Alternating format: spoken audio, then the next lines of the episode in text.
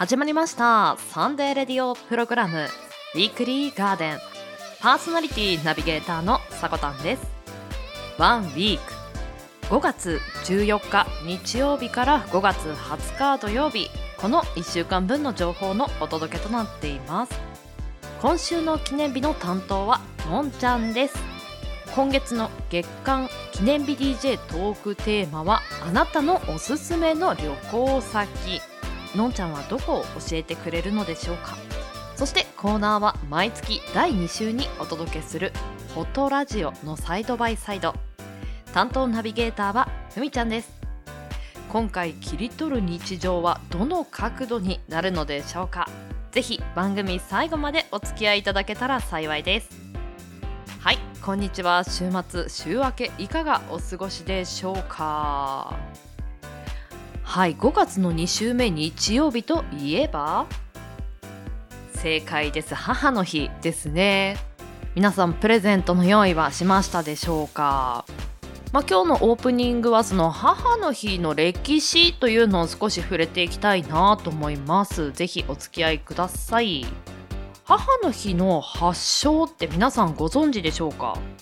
実は2つ説があります。1つ目がアメリカ発祥説。この話は1860年代の南北戦争時代まで遡ります。当時南軍と北軍が駐屯するウェストバージニア州は怪我人や病人が絶えない状態でした。そこで立ち上がったのがアン・ジャービスさんという一人の女性です。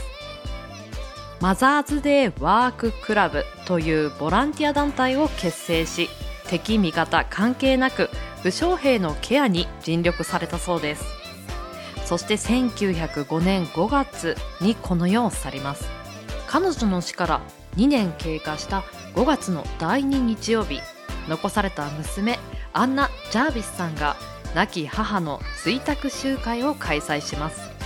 この出来事が5月の第2日曜に母に感謝の気持ちを伝えるという風習として世に広がっていったと考えられている説。そしてもう一つがイギリス・アイルランド発祥説というものもあります。先ほどの母の日はアメリカ発祥説というのが定説とされていますがそれ以前からイギリスやアイルランドでもあったと言われています。それがマザリングサンデー。イギリスやアイルランドではイースターの3週間前の日曜日をマザリングサンデーと呼んでいたそうです。昔貴族のお屋敷へ広報していた子供たちはマザリングサンデーになると雇い主からもらった手土産を持って故郷に里帰りをしていたそうです。その里帰りをした際には自分が洗礼を受けた教会に礼拝するのが習慣とされています。この習わしが徐々に浸透し母の日の原型になったとも言われているそうです。ちなみに日本では母の日にカーネーションを贈ることが多いですよね。この由来というのも先ほどのアメリカのアンナ・ビージャスさんが母の追悼に贈った花というのが白いカーネーションだったためカーネーションを贈るという風習が日本にも広まっていったそうです。まあ、離れててももう会えなくても母を思う気持ちというのは変わらないのかもしれないですね。ちなみに日本にはこんなことわざがあります。親には1日3度笑ってみせよ。この意味は親には笑って接しようという意味。そして子供の笑顔は親にとって何にも代え難いものであり笑顔でいてくれたらそれだけで親孝行の一つ。してくれたことに値するといったことわざでした。ぜひプレゼントを渡す時に笑顔忘れないようにしてくださいね。なかなか気恥ずかしくて普段は言えないようなことも今日は伝えるのはいいのではないでしょうか。では、毎週日曜日 AM10 時今週の記念日を中心に週替わりのショートコーナーやゲストやコンテンツイベントなどをレコメンドするコーナーそんなあなたの耳へ届ける30分程度のラジオ番組です。音声配信アプリスプーンスタンド FM インターネット視聴サービスのポッドキャスト YouTube さまざまなプラットフォームで配信中。提供はウィークリーガーデン制作部およびサコメン有志の提供でお届けさせていただきます。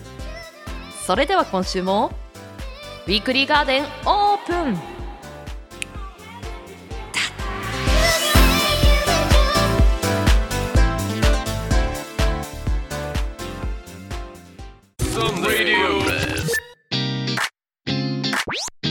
サンデーレディオプログラム Weekly. Garden.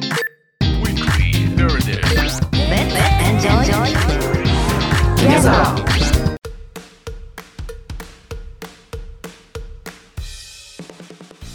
まるみが元気をおじいが知らない明日を。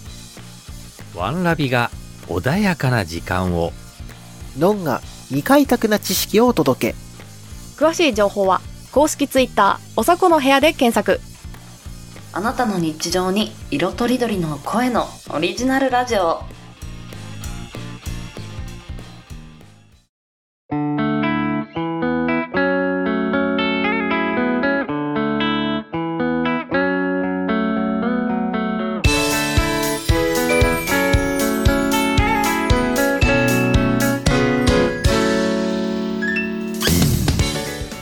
14日日曜日から5月20日土曜日、今週の記念日です。こちらは一般社団法人日本記念日協会のホームページに記載されている協会に登録された記念日を紹介していきます。今週全体の項目数は54項目でした。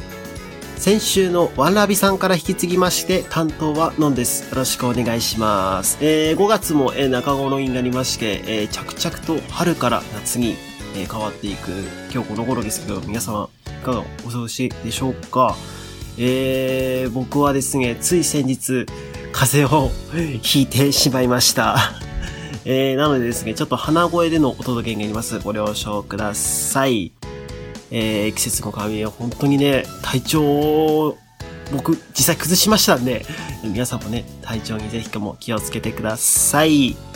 えー、さて、今月の、えー月間トークテーマなんですけども、えーゴールデンウィークも過ぎましてね、皆さんね、あの、いろんなところにお出かけ行かれた方多いと思います。で、これからお出かけ行きたいな、でもどこ行こうっていう方もね、いるんじゃないかと思います。というわけで今月は、ガーデン DJ が今まで行ったおすすめの旅行先と題しましてお届けします。えー、旅行、実は僕、旅行という旅行はあんまり行ったことがないんですよ。なので、あのー僕、群馬で、あの、出稼ぎしていた時期がありまして、そこで行って面白かった、もう一回行きたいなっていうところがあるので、ちょっと紹介させてください。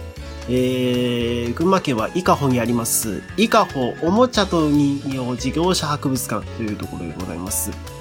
あのーその名の通りね、あの、おもちゃと来るのがね、ずらーっと並んでるところなんですけども、これまたね、飾り方が面白いんですよ。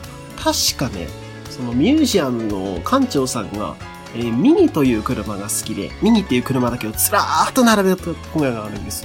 いろんなね、ミニがいるし、結局やっぱ車自体も可愛いし、すごい見応えがある。あとはですね、あの、群馬県といえばですよ、えー走り屋系の漫画でおなじみ、イニシャル D の、えー聖地でありまして、そのイニシャル D にちなんだ展示もなんかもあったりするんです。結構ね、あのー見応えたくさんあると思うので、ぜひぜひ行ってみてください。えーでは改めて今週の記念日を見ていきましょう。えーまずは本日5月14日日曜日の記念日です。協会が制定した記念日は6項目。えーその他の項目は1項目。こちら母の日です。えーこの中から、えー、丸大燻製やジューシーの日、こちらを紹介します。大阪府高槻市に本社を置き、ハム・ソーセージ事業、調理加工食品事業、食肉事業などを手掛ける丸貝食品株式会社さんが制定。同社の人気商品、燻製や熟成粗挽きポークウィンガーのジューシーな味わいをより多くの人に楽しんでもらうのが目的。日付は1年を通じてその美味しさ、ジューシーさを感じてもらうために、ジューシーの語呂合わせから毎月14日としたものです。ソーセージウインナーね、あれ、あの、焼いて食べる方が多いと思うんですけど、なんでかあれ、そのまま食っても美味しいんですよね。あの、だからよくめんどくさくて、あの、そのまま食べちゃうことがよくあります。えそんなね、ソーセージウインナーですけど、どうやら美味しく焼く方法があるらしいんです。あの、いろいろあったんですけど、僕気になったやり方としては、えフライパンに適量のお湯を入れて、え5分ほど湯がきます。で、その後お湯を捨てて、そのまま焦げ目が出るまで焼いたら出来上がりです。で、これが、えーウィンガーに火が通るように切れ目を入れたいところなんですけども、これあえて切れ目入れずに、えーウィンガーの旨味が逃げてしまうので、そのままの調理で調理しましょうということです。よくね、切れ目入ったウィンガーあります。あれ、あえてやんないっていうのがね、いいですよね。今度試してみようと思います。え続いて5月14日月曜日の記念日です。えー教会が制定した記念日は8項目、えーその他の項目は2項目、沖縄復帰記念日と青春七五三です。この中からマイコファシストの日、こちらをご紹介します。えーマイコファシストとは、キノコを好んで食べる人、えー禁食主義者のことを言うそうです。これ初めて聞きました、僕ね。えー長野県中野市に本拠を置く一般社団法人日本キノコマイスター協会が、キノコの魅力を語れる人材を育成し、キノコ産業の振興に役立て、多くの人にキノコを食べる食生活で健康になっていただくことを目的に制定しました。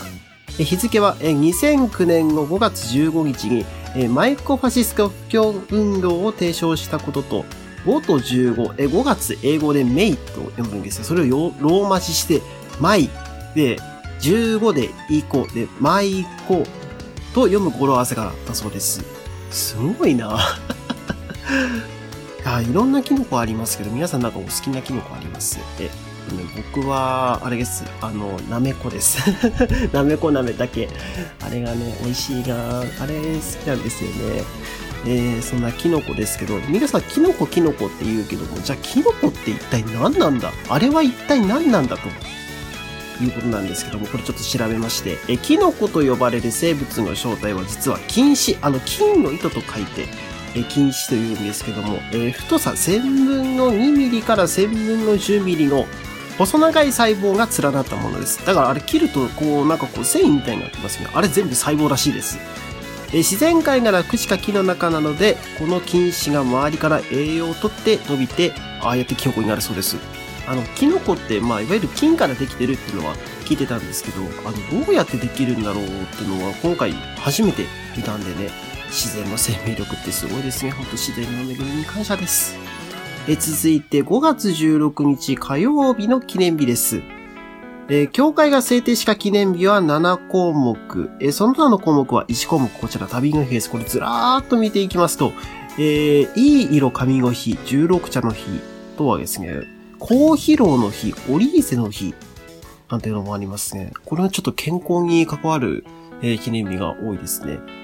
え続いて5月17日、えー水曜日の記念日です。えー教会が制定した記念日は7項目、その他の項目は0項目ということで、えこちらもあの健康に関する記念日が多いですね。高血圧の日、えー生命絆の日と減塩の日なんていうのもあります。あとはですね、多様な正義イエスの日、今の時代らしいですね。えーこんな記念日もありました。えー続きまして、5月18日、木曜日の記念日です。教会が制定した記念日は8項目。これもちょっとずらーっと見ていきますと、えー消費者ホットライン、いややの日ですとか、あとネット製法の日、防犯の日かありますね。あの結構あの我々の生活に関わってくるような記念日が、えー見えますね。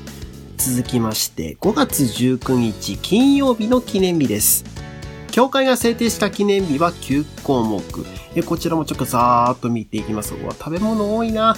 えゴトグルの日ですとか、えいいキュウリの日、クレープの日、松坂牛の日、そしてあの、僕も前回やらせていただきました、え熟カレーの日、そしてシュークリームの日とあります。あー、食べ物いっぱい。なんかお腹空いてきた。えー続きまして、週の最終日、5月20日土曜日の記念日です。教会が制定した記念日は9項目、えーその他の項目は1項目、こちら、ローマ字の日です。えーこの中から、えー電気自動車の日、こちらをご紹介します。京都市に本社を置き、自動車、オートバイ用電池、電源システムなど、電気機器事情を世界規模で展開する、株式会社 GS 湯浅コーポレーションさんが制定。簡単に言えば車のバッテリーのメーカーですね。あの、よくお世話になっております。えー1917年に同社の創業者の一人である、えー島津玄三氏がアメリカから輸入した電気事業者、えーデトロイト号を約90年ぶりに復活させた、えー2009年5月20日を記念日としたものです。え元祖エコカーとも言うべき電気事業者、デトロイト号の復活は、え電気自動車用電池を開発する、え同社の企業シンボル的な存在とも言えます。電気事業者ね、増えてきましたね、最近ね。あの、日産事業者さんでも、えー最近、桜っていう名前のね、可愛らしい名前だけど、見た目め、なんかすごいかっちい、あの、軽自動車が出たりですとか、本当にね、三菱さんとか結構いろんなメーカーさんが電気事業者がしてて、これから、え今後どうなるんだろうっていう感じでワクワクはしております。えそんな電気事業者ですけども、1830年代、えースコットランドの発明家、えロバート・アンダーソンが、え充電不可能が一次元子を搭載した、え世界初の電気自動車を発明した。これが始まりです。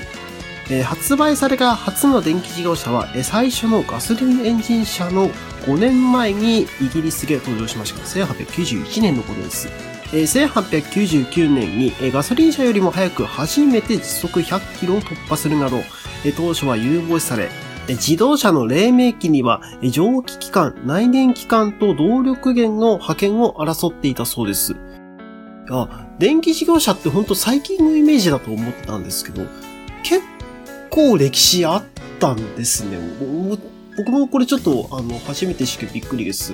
もしかするとガソリン車よりも歴史があるのかもしれないなと思ったら、ね、今の時代にいろんなね、テクノロジーを積んだね、電気事業者出てますけど、なんかこうちょっと納得できると言いますか、ま技術の進歩ってすごいですよね。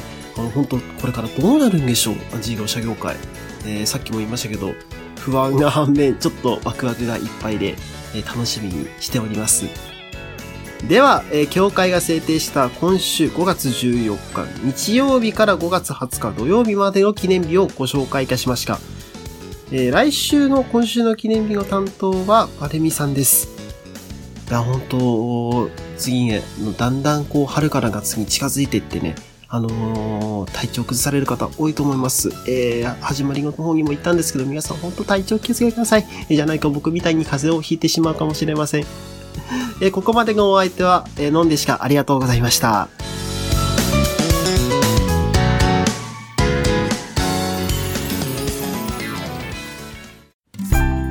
何かが生まれる。今日にしよう。ウィークリーガーデン。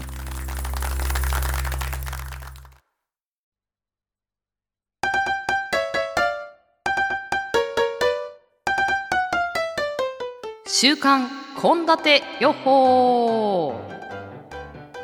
はい。1週間のリスナーさんの献立を勝手に予報していくコーナーです。皆さんのレシピの手助けになれば幸いです。ではまずは今週の推し食材から見ていきましょう。今週の推し食材は新じゃがいも。春から初夏頃にかけて市場に出回るものを新じゃがいもと呼びます。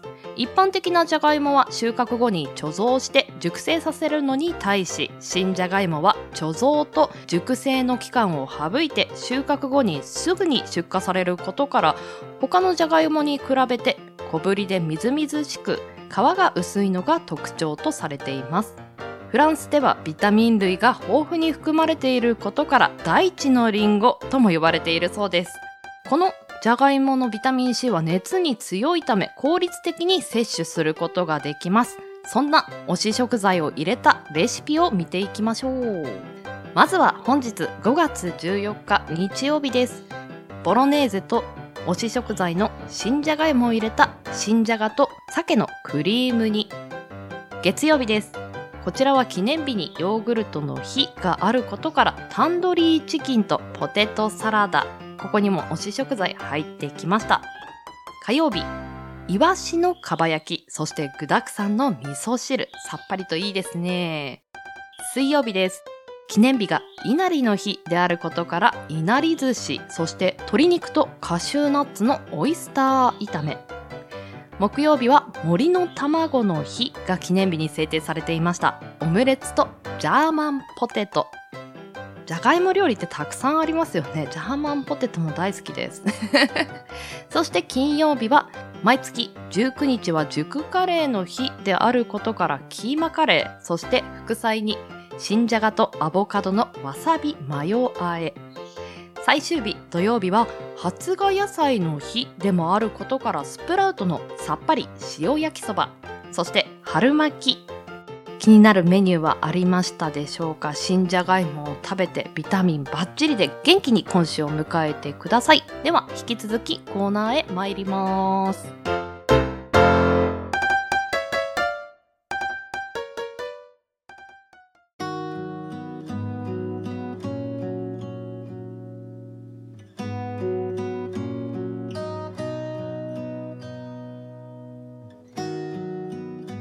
ウィークリーガーデン週替わり企画。毎月第2週にお送りするのは、サイドバイサイド。ナビゲーターは私、ふみがお送りいたします。サイドバイサイド。日本語訳には、隣り合わせや共存させてといった意味があります。このコーナーでは、私が撮影した日常を切り取った写真についてと、それにまつわる豆知識をお届けしていくコーナーです。ちなみに、二つ目のサイドは、彩りの度合いと書いたサイドのダブルミーニングでもあります。ぜひ覚えてください。さて、本日切り取ってきた日常の一コマは、給水栓です。撮影した写真は番組ツイッターアカウント、おさこの部屋、アットマーク 35tanmen アンダーバー umai アットマーク、さこタンメン、アンダーバー、うまい。こちらからご覧ください。中学生時代に通学路として毎日歩いていた道を散歩している時に、田んぼへ水を出し続けている給水栓を見つけました。動きのあるものも取れるようになりたかったので、練習がてら取ってみたんですが、出続けている水の部分がブレてしまい、なかなかうまくいかなかったです。シャッターを切る速度を手動で変えることができるんですが、結構細かく切り替えれるので、納得がいくまで1枚取っては設定を変え、また1枚取っては確認、としばらくあぜ道にしゃがみ込んでいました。諦め半分、納得半分で取れたのがこの1枚です。学生時代はこの田んぼばかりで景色が変わらず、進んでいる気がしなくて退屈だった一本道もカメラ一つで気持ちが変わりました。ところで、今からお話しする内容は、その時代に学生だった方にしか共感は得られない話かもしれませんが、聞いたことがある方も多いと思います。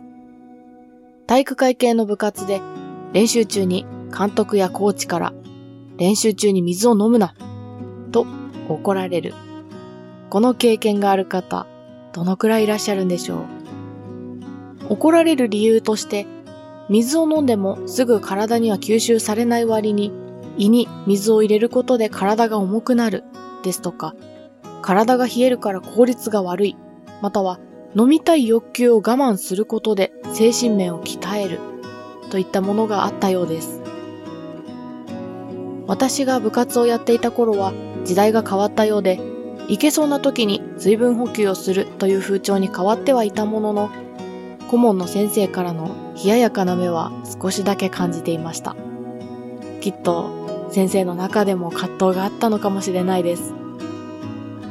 今、学生生活を送っている真っ最中の方にとっては、水を飲むだけで怒られるなんて、と驚くかもしれませんが、こんな時代もあったんですよ。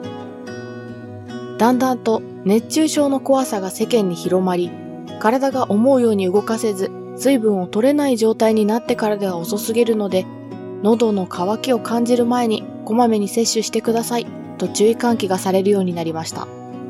このように水分補給の考え方も変わり、汗をかいた時に飲むものは水だけではいけないという話も聞いたことがある方は少なくないと思います。汗には体内の水分とナトリウム、塩分が含まれているため、それを補うために少し塩分を含んだ水がいいと言われているのですが、もう一つ加えることでもっと効率よく水分もナトリウムも吸収できるようになるんです。それが糖分。水分補給時にブドウ糖が同時にあることで腸の管と書いて腸管。この場所での水分の吸収を促進してくれるんです。水1リットルに対しナトリウムが何パーセントで糖分が、と細かい話もネットには載っていたりしますが、アクエリアスやポカリスエットなどバランスの取れたドリンクはコンビニにも売っています。手軽さをうまく利用して、体からこのままでは危ないよとサインが出る前にこまめに水分補給をしてください。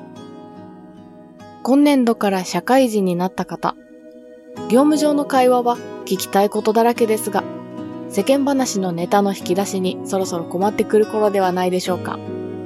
年の離れた先輩の懐かしい話を聞くきっかけとして、部活時間の水分補給はどんな風景だったのか、尋ねてみるのもありかもしれません。昔を懐かしみながら話をしてくれる先輩の新しい姿も見れるかもしれないですよ。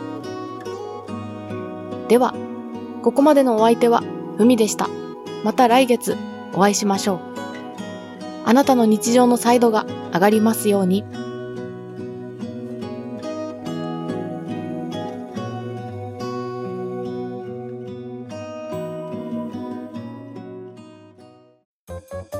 パントリーラジオのふみです。パントリーとは食料品、調理器具などいつか使うものをしまっておくスペースのこと。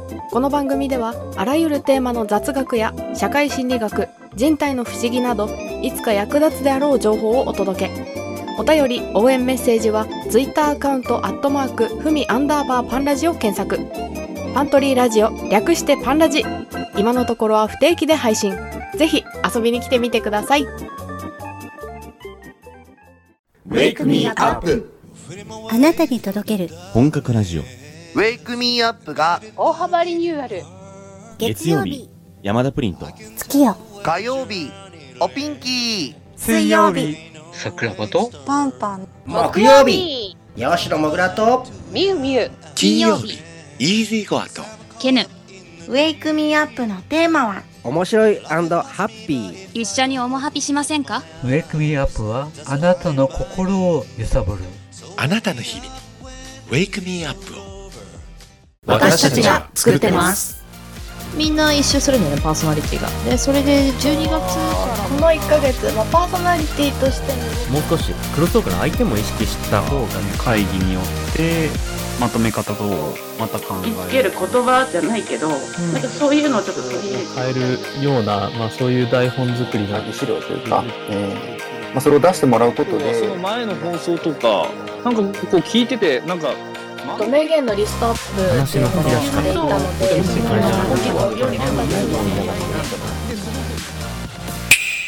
Weekly GARDEN。Weekly GARDEN。Weekly GARDEN。Weekly GARDEN は毎週日曜日 AM10 時各種音声サービスにて発信しています。あなたの1週間が素敵な1週間になりますように。また次の日曜日にお会いしましょう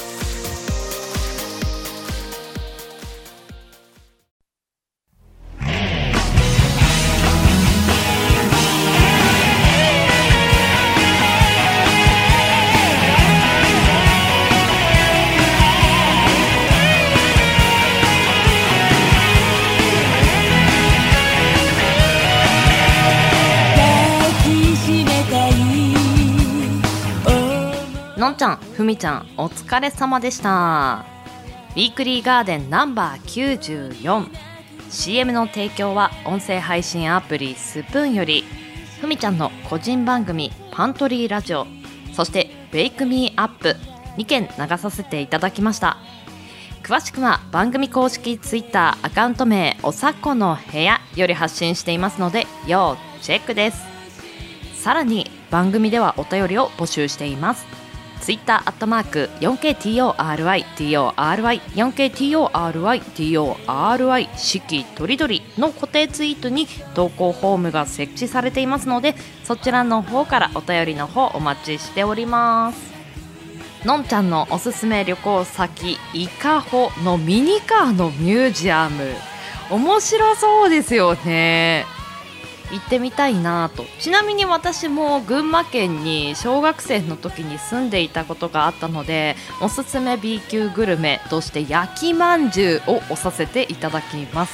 蒸しパンのような生地のものが大きさは手のひらサイズよりちょっと小さいぐらいですかね。のが3つ並んでいて味噌をつけて焼いてくれるパンなんですよね。であんこが入っている種類もあるんですけれども私はあんこ入りの焼きまんじゅうがめちゃめちゃ好きです。群馬に行かれた際にはぜひ食べてみてください。美味しいですよ。のんちゃん今週もお疲れ様でした。そしてコーナーはふみちゃんのサイドバイサイド。今回の写真のテーマは吸水線ニッチなところ行きますね。まあ、ふみちゃんのね写真を撮る様子などとても微笑ましく聞かせていただきました。そしてこの時期から夏日気温が25度以上になる日も多くなってくると思うのでぜひふみちゃんの言うように水分補給大切にしてくださいね。ふみちゃんも今月分お疲れ様でした。はいでは先週のウィークリーガーデンナンバー93にいただいたコメント紹介していきます。あちゃぼよりさこたんこんにちにょ。かぶの漬物に醤油。味の素たっぷりかけて食べるのが好きです。あー美味しそう。かぶって甘くて美味しいですよね。この時期旬なのでぜひぜひあちゃぼのレシピ皆さんも試してみてください。おつまみにも良さそうですね。コメントありがとうございました。そしてヤーマンアットマークバリラジさんよりワンラビさんお子さん3人いらっしゃるのですね。そうですよね。ワンラビさんお父さんとかもう親ガチャ成功ですね。長崎行きたいな。僕はゴールデンウィークは静岡と愛知に行きました。おおどちらもうなぎの名産地ですね。シティハンターとスラダンを見たくなった新コーナー。お二人の息ぴったりと先週ふみちゃんと私で新しい記念日を紹介させていただいてました。まだ聞いてない気になる方はぜひぜひ聞いてみてください。ヤーマンさんもゴールデンウィーク楽しまれたようでよかったです。コメントありがとうございます。では人生に花と緑を楽しむひとときをここまでのお相手はさこたんです。この番組の提供はガーデン制作部およびサコメイ有志の提供でお届けさせていただきました皆さん良きウィークリーを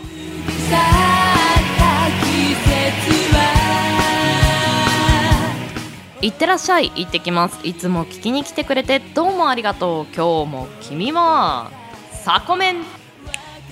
だ今日の母の日。いい思い出になるといいですね。